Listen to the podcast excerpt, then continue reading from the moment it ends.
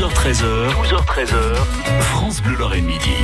Allez, la grande, la petite histoire, le patrimoine, les personnages, hein, c'est tous les jours avec Vianney Gno qu'on redécouvre nos racines lorraines. Et Vianney, cette semaine, on prend l'eau pour notre plus grand plaisir. Et oui, on poursuit notre semaine maritime, la Lorraine sur mer, qui ne manque pas de nous réserver des surprises. Alors, il y a un bon moyen de partir à la découverte des mers, c'est le paquebot, évidemment. Et dans cette grande histoire, il n'y a pas eu que le France ou le Titanic, il y a eu aussi la Lorraine, construit à partir de 1899 par la Compagnie Générale Transatlantique.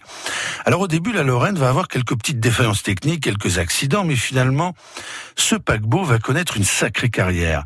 Il est mis en service en août 1900, et ce n'est pas par hasard s'il est baptisé La Lorraine. C'est un énorme clin d'œil amical adressé aux Lorrains, annexé par l'Allemagne 30 ans plus tôt. Et l'Allemagne aura maille à partir, c'est peu de le dire, avec ce paquebot. C'était un paquebot de grand standing avec salle de réception, salle de conversation. C'est une sorte d'immense boudoir très classe, un boudoir paritaire, hein, cela dit, qui n'acceptait pas que les dames. Et puis il y avait des chambres de grand luxe. Et la Lorraine assurait essentiellement la liaison entre Le Havre et New York. Et il y a un voyage très particulier dans l'histoire de ce paquebot. Nous sommes le 5 août 1914 le paquebot est à New York, mais en Europe, la guerre vient d'être déclarée. L'avant-veille, l'Empire allemand a déclaré la guerre à la France, après l'avoir déclarée à l'Empire russe. La Lorraine va donc ramener vers la France près de 500 Français mobilisés qui étaient aux États-Unis et auxquels on demande de rentrer au pays.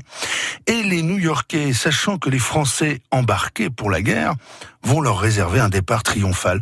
On les acclame, on leur offre des cigares pour le voyage et on joue la Marseillaise sur les terrasses des cafés.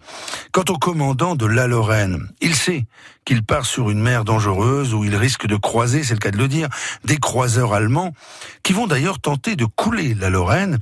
Et parmi ces navires allemands qui guettaient la Lorraine et voulaient la couler, il y avait le Strasbourg. Vous voyez, le Grand Est à l'époque, c'était pas encore ça. Hein.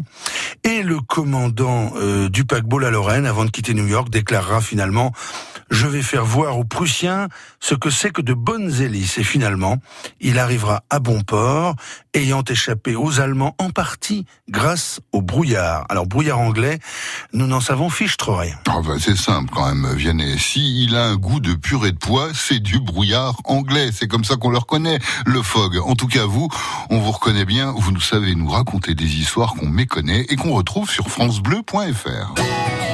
12h13h, 12h13h, France Bleu Lorraine Midi.